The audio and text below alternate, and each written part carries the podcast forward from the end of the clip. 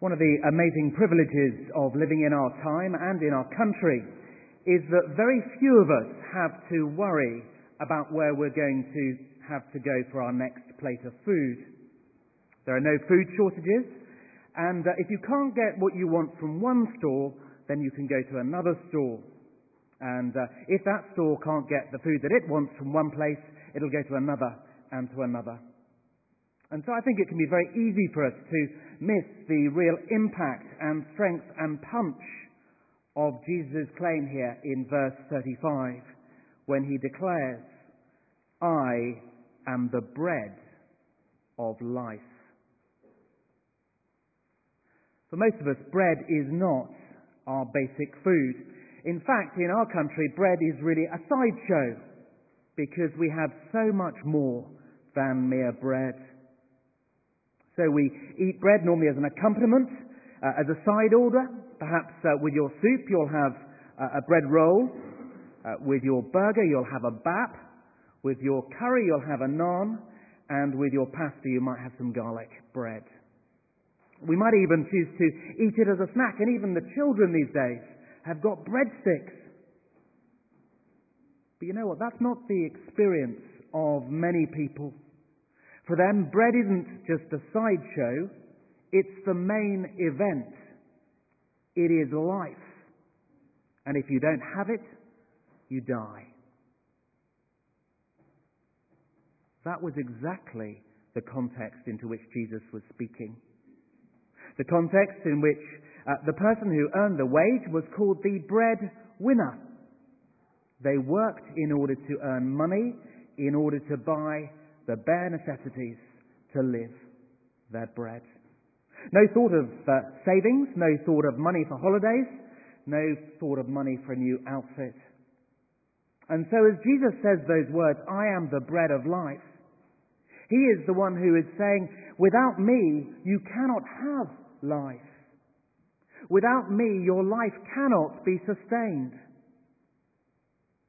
Without me, there can be no reason to get up in the morning. I am the answer to your deepest need. And that is a very big claim indeed, isn't it? On the face of it, and at first glance, it might appear that Jesus is saying, Look, come to me because I'm the ultimate supermarket. After all, if you just glance back to the beginning of uh, chapter 6, uh, what's he done? He's been out in the middle of nowhere, and uh, his disciples have come up to him and they've said, look, we've got a massive crowd around us. How are we going to feed them? And Jesus says, what have you got? And they say, well, uh, we've got a young chap, a young boy, uh, verse 8 and 9. Uh, he, he, has got, uh, well, he's got five small barley loaves and two small fish. And Jesus says, make the people sit down.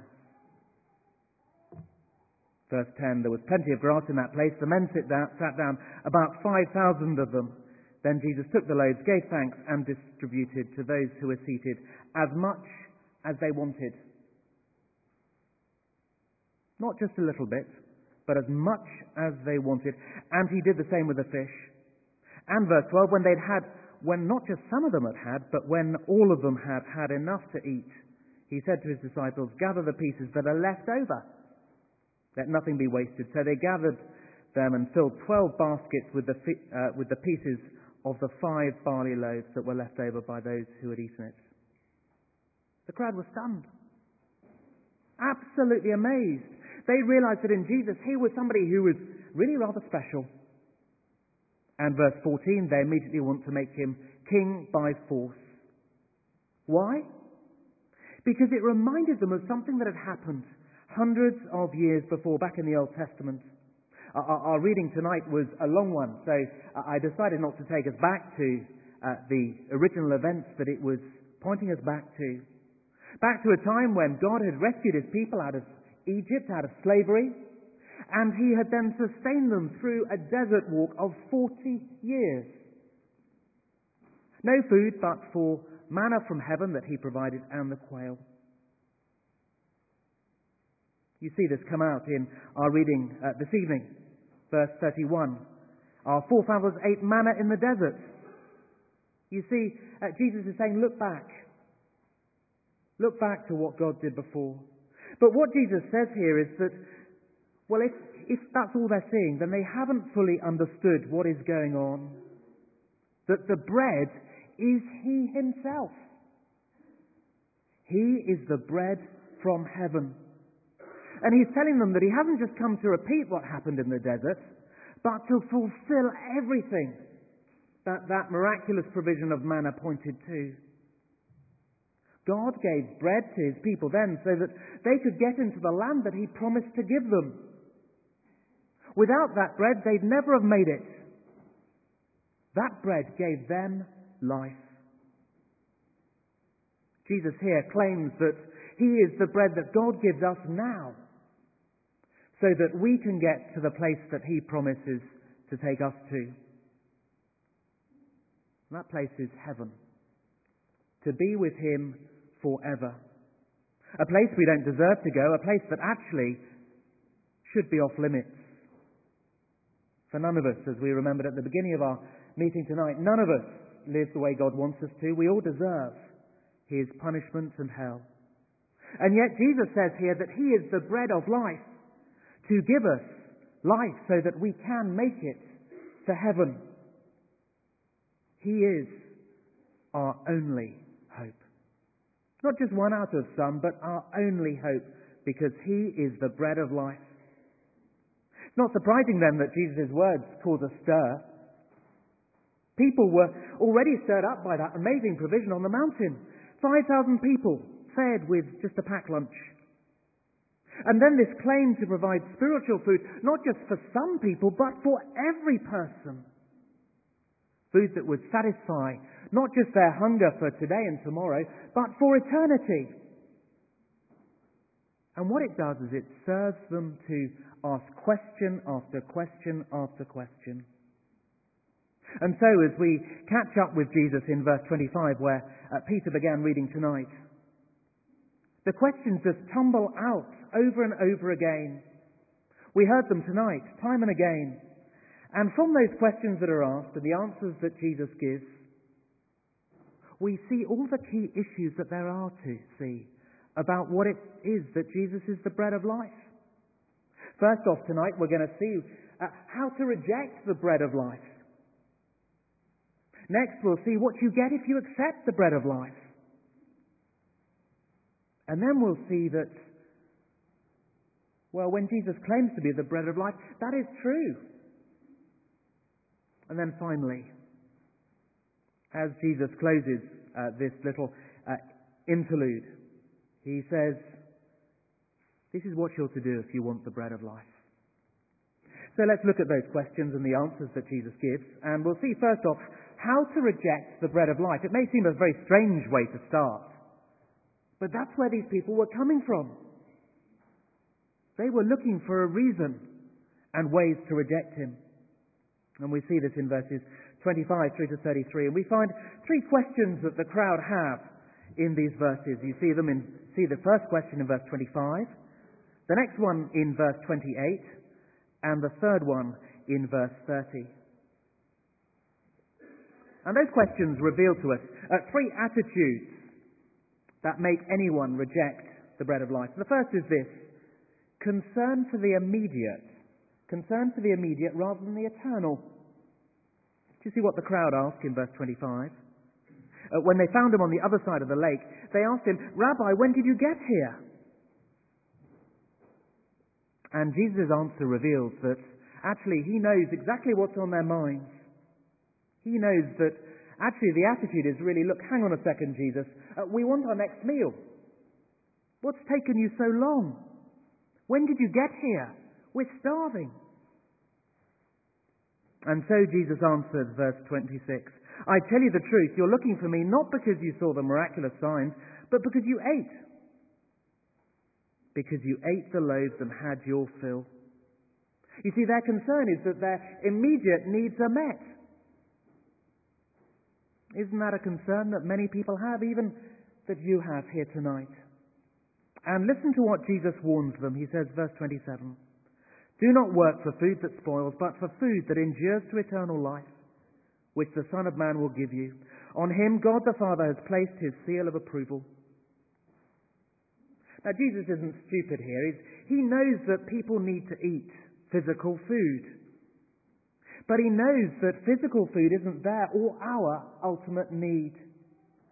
Because you see, it cannot, it cannot nourish us for eternal life.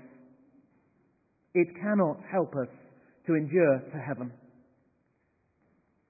Now, uh, look around us and you see a society that wants everything now, in which we spend now rather than saving for the future. Very soon, people who do that are going to have a very rude awakening because there's going to be no money left for them in their retirement. That is a serious thing. But Jesus knows that however important that may be, however important our immediate needs may seem, physical food cannot meet our ultimate need or our eternal need. They're one and the same thing. If you just pause for a moment and just think about what uh, you want most in life, what concerns you most? What is your worry for this week, for next month, for next year? If we're honest, I suspect most of us would think something like health, state of our bank balance, uh, food in the larder, uh, fun, friendship, employment, retirement. But Jesus here says to us, I tell you the truth, don't be so concerned with your immediate needs that you forget the eternal and reject your need of eternal life and the bread of life. That's the first attitude that causes people to reject the bread of life. Don't be worried about the immediate future. Worry about eternity. Second attitude is confidence in self. Verse 28 comes the next question. They then asked him, What must we do to do the works God requires? Based on what Jesus has just said in verse 27, they think that they have got to do something in order to receive eternal life. And that attitude is so prevalent today, isn't it?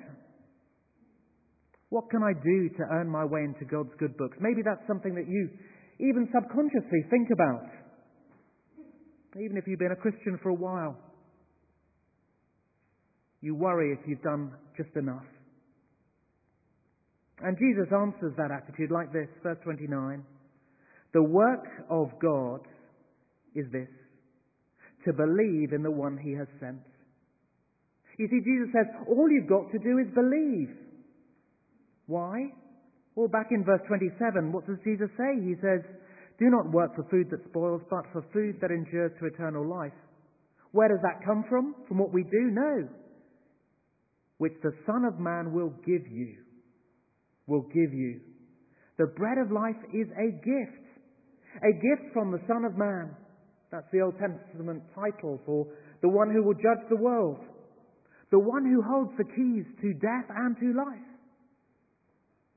And He is the one who will give us the bread of life. And of course, if we're going to want to receive that gift, we have to get rid of any attitude of self-confidence. Because as long as we think we can make it on our own, then we're not going to ask for a gift, are we? As long as we think we can do it on ourselves, we're never going to put out our hand and say, please, give it to me We'll reject the bread of life. So that's the second attitude, the second way that we can reject. And the third attitude is in the next question. And it's this it's that of having curiosity that is never satisfied.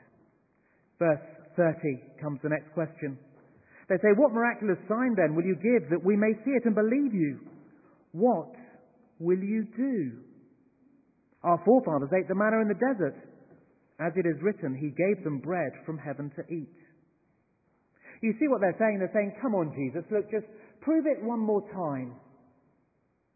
Do something so that we can really believe. They want proof again. And so quickly, after he's just provided them one of the greatest proofs or signs as to who he is when he fed them with that boy's packed lunch. Again, that's a very prevalent attitude, isn't it, in our society today. Never satisfied, remaining curious, but wanting God just to prove himself one more time. Oh, if only God will do that, or if only God will say that to me. Never satisfied, always wanting more when they've had more than enough already. And Jesus sets them and us straight very quickly. Verse 32, he says, uh, Now look, hang on a second. It, it wasn't Moses that gave you that manna in the desert. It was my Father who gave it to you. And he says, It's my Father who is giving you the true bread now. The true bread is here right under your noses. But the people want to be satisfied in their curiosity, and so they refuse to see it. We have that attitude. Jesus says to us, we'll never, never want to have eternal life because we'll never want to reach out and grab it because we'll still be looking for that little bit of extra proof. Always wanting our curiosity to be satisfied and never ending up being satisfied. And so putting it off and putting it off and putting it off. If that's you here tonight, can I encourage you to uh, stop acting like judge and jury and look at the proof, look at the evidence. Check Jesus out. Check out his claims. And we'll see three of those uh, claims a little bit later on. So, three attitudes that may cause you and I, those around us, to reject the bread of life concern for the immediate, confidence in self, and curiosity that's never satisfied. And I expect those things are part of each of our lives, aren't they, to some degree? And we're warned here that they will cause us to reject the bread of life. And just in case we're, we're ambivalent about uh, the bread of life and whether it's, it's worth really taking up what Jesus offers here, just listen to what Jesus goes on to say next. For it reveals some amazing guarantees about the bread of life that Jesus is. Because Jesus here in these next verses, verses 34 to 40, tells us how quite amazing the bread of life is. He tells us what you get if you accept it. Verse 34, we get the next question. They say, Sir, they say, from now on give us this bread. Not so much a question, it's a request, isn't it?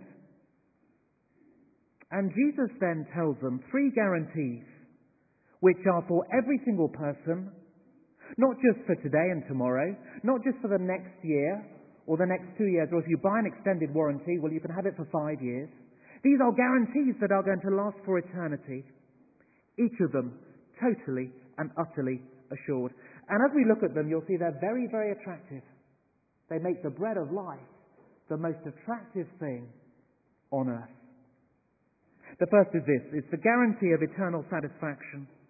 Verse 35 I am the bread of life. He who comes to me will never, never go hungry, and he who believes in me will never be thirsty.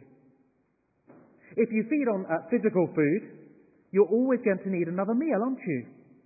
If you don't believe me, go home tonight, eat a meal, and then see what happens next. Just don't have another meal and see what happens. You are going to need to eat again, aren't you? That meal that you have tonight will not satisfy you for eternity. Jesus then goes on, verse 36, he says, But as I told you, you have seen me and you still don't believe.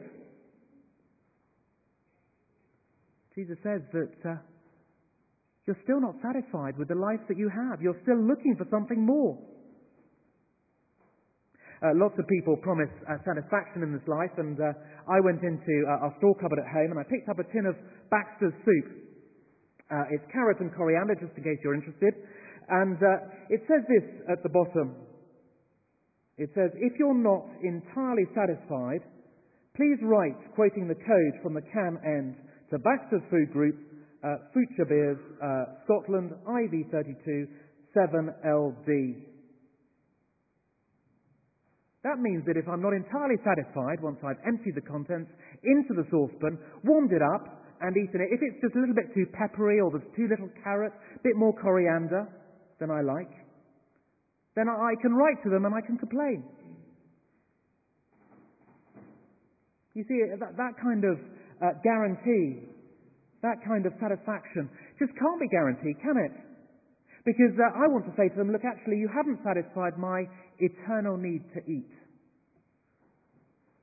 And if I wrote to them and said, hey, Baxters, uh, I've eaten your food and I'm not entirely satisfied because I keep on needing some more, they would laugh at me, wouldn't they?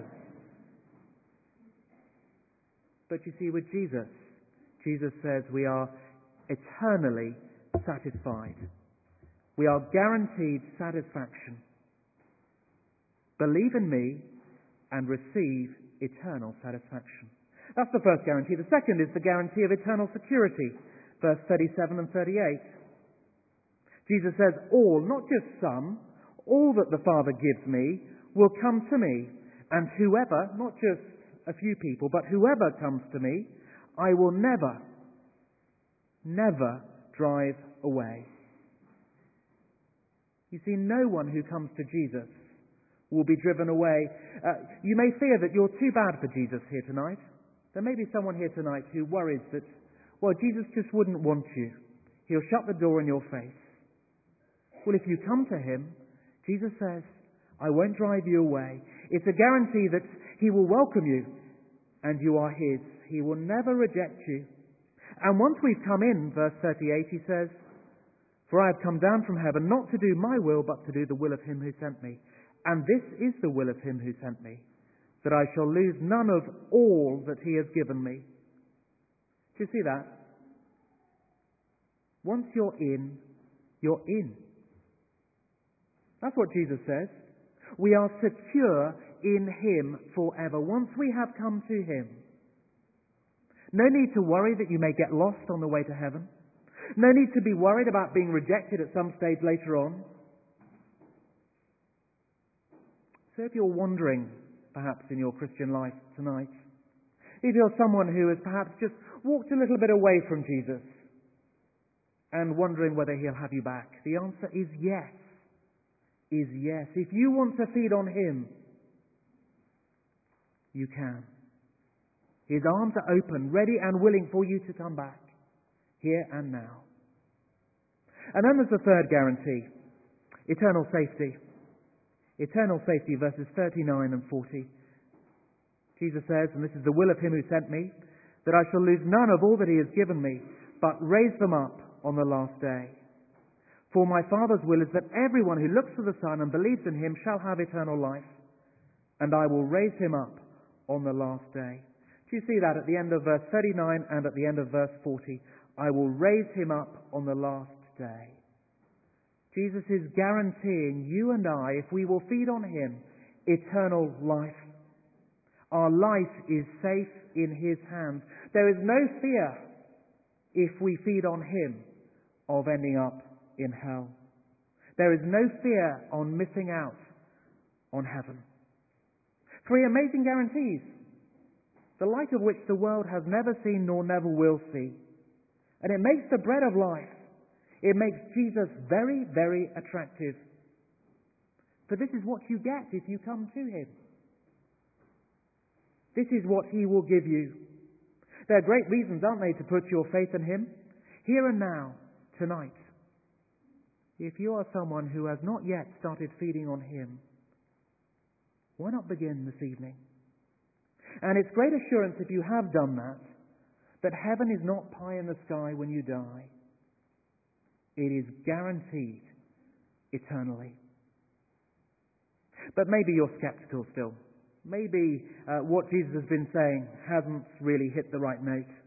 Clearly, uh, it hadn't for Jesus' hearers, and so as Jesus' encounter with them draws to a close, he answers their next question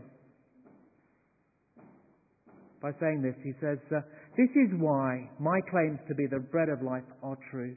And it may well be tonight that that is your question. Why? Why can I believe Jesus' claims to be the bread of life? And Jesus gives three reasons, three vital pieces of evidence for the skeptic here tonight. The first, verse 43 and 44. Jesus says this to them. Uh, they've already said, Look, how can you say I'm the bread of life that came down from heaven? Is this not Jesus, the son of Joseph, whose father and mother we know? How can he say, I came down from heaven? And Jesus says to them, Stop grumbling. Stop grumbling. And next comes the first piece of evidence. He says, The first bit of evidence is the words of God the Father. The words of God the Father. Verse 44 No one can come to me unless the Father who sent me draws him, and I will raise him up on the last day. It is written in the prophets, They will all be taught by God. Everyone who listens to the Father and learns from him comes to me. The words of God the Father point us to Jesus the Son. If you are taught by him, if you want to be taught by him, he will point you to Jesus. So why not check him out? Check out the words of God the Father. If the rest of the Bible corresponds with the New Testament. That's what Jesus is saying. He says, look, the prophets say, the prophets say this. They will be taught, all be taught by God. The Old Testament was written hundreds of years before Jesus came.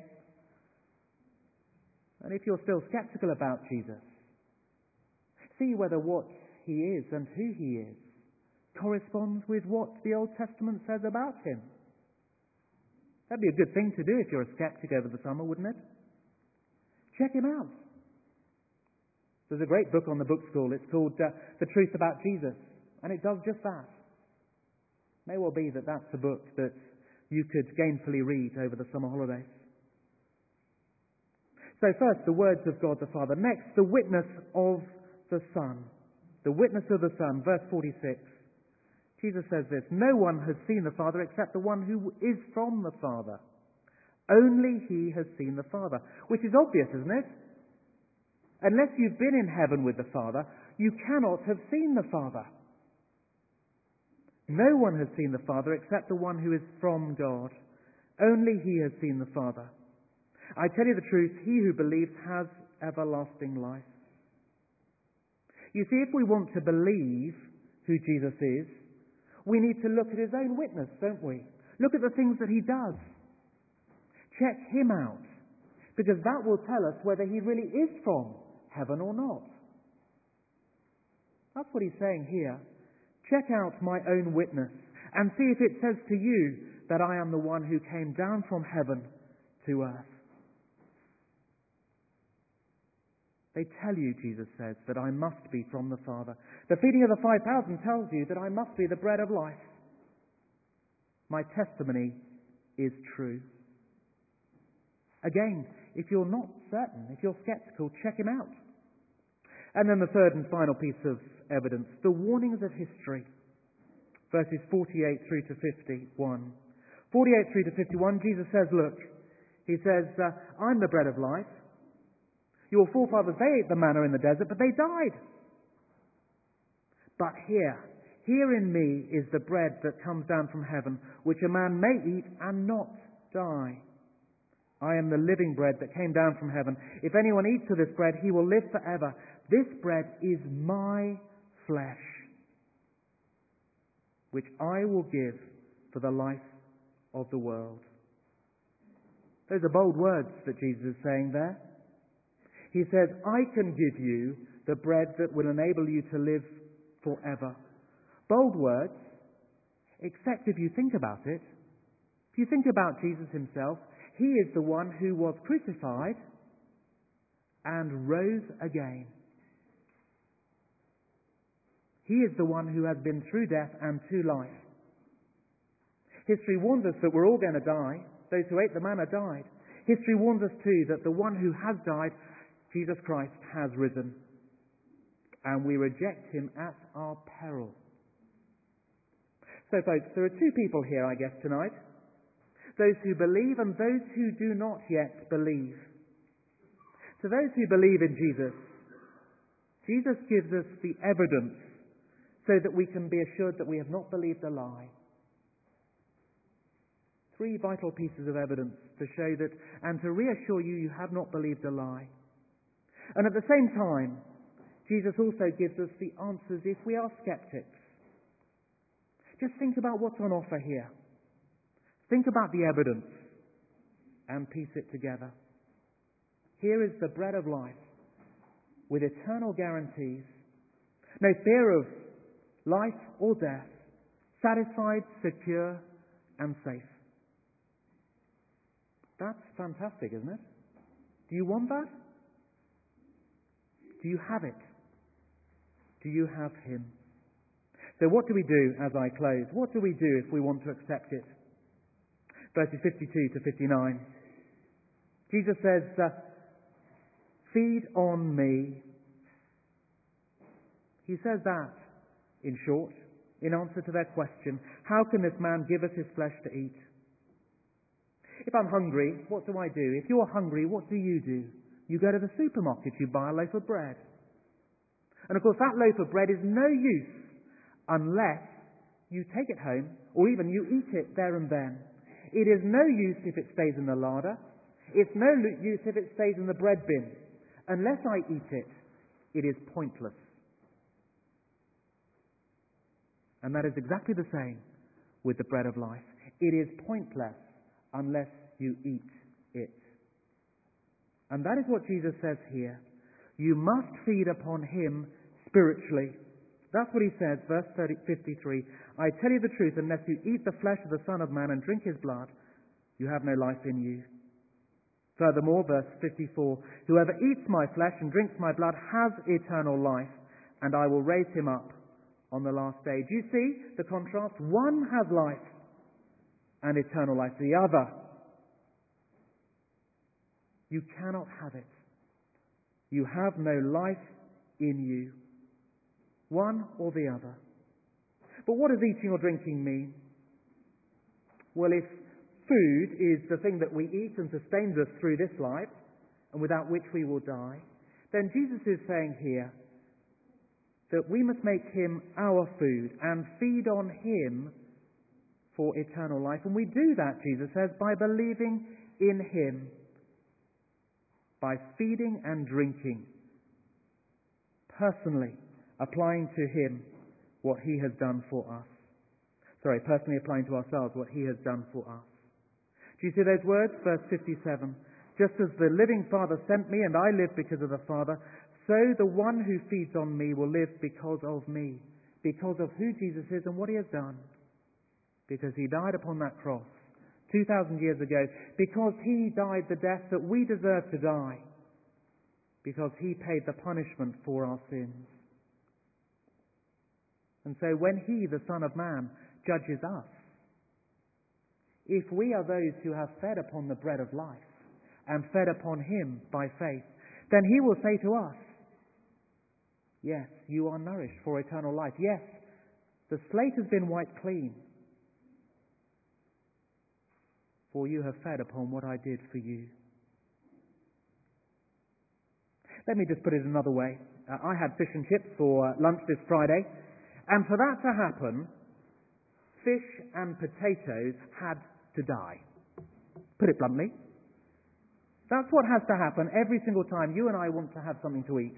Something has to die, unless, of course, it's been chemically made in a laboratory. And that is exactly what had to happen for us to have eternal food. Jesus had to die to give us eternal life. Only He could pay the price that we owed. His life for ours, so that we, through faith in Him, might receive life. That is how to have the truly satisfied life. That is how to have the life that is guaranteed for eternity. Do you want that? Do you have that? Jesus says it is for everyone who will come to Him, who will believe in Him. So as I close, can I ask you, are you feeding on Him? Are you feeding on the bread of life? Don't just think about what you've had for breakfast, but think about spiritually, who are you feeding on? Are you eating His flesh? Are you drinking His blood by faith in Him? Or is Jesus just a starter? Is He just a sideshow? It may well be that you're someone who has come to faith in Jesus but he just remains on the side of things. If you're holding back in the Christian life, not putting your full weight in Christ, not feeding upon Him only, can I say that all you're doing is, it's a bit like going on holiday and uh, jetting off to a paradise island, arriving in the airport the other end and just staying there. You may have arrived in paradise, but you are not enjoying and experiencing all you might. That is what it is like to begin to feed on the bread of life, but just to continue to treat him as a sideshow. If that is you tonight, don't miss out on all that Jesus is offering you in this life and beyond. Don't miss out. Don't continue to treat him as a sideshow. And it may well be that you're yet someone who is still holding back from even beginning to feed on him. Can I just say to you, check out the evidence? Use this summer to do that. And if tonight you're someone who has already realized that the evidence stacks up, why not take hold of the bread of life? Why not take hold of Jesus by faith? Just as you would take hold of a bread roll on your table and begin to live in Him. Why not do that tonight? Let's just take a moment of quiet, shall we? Let's think about where we are feeding. Let's think about our attitude to Jesus. And let us quietly in our hearts make our response to Him.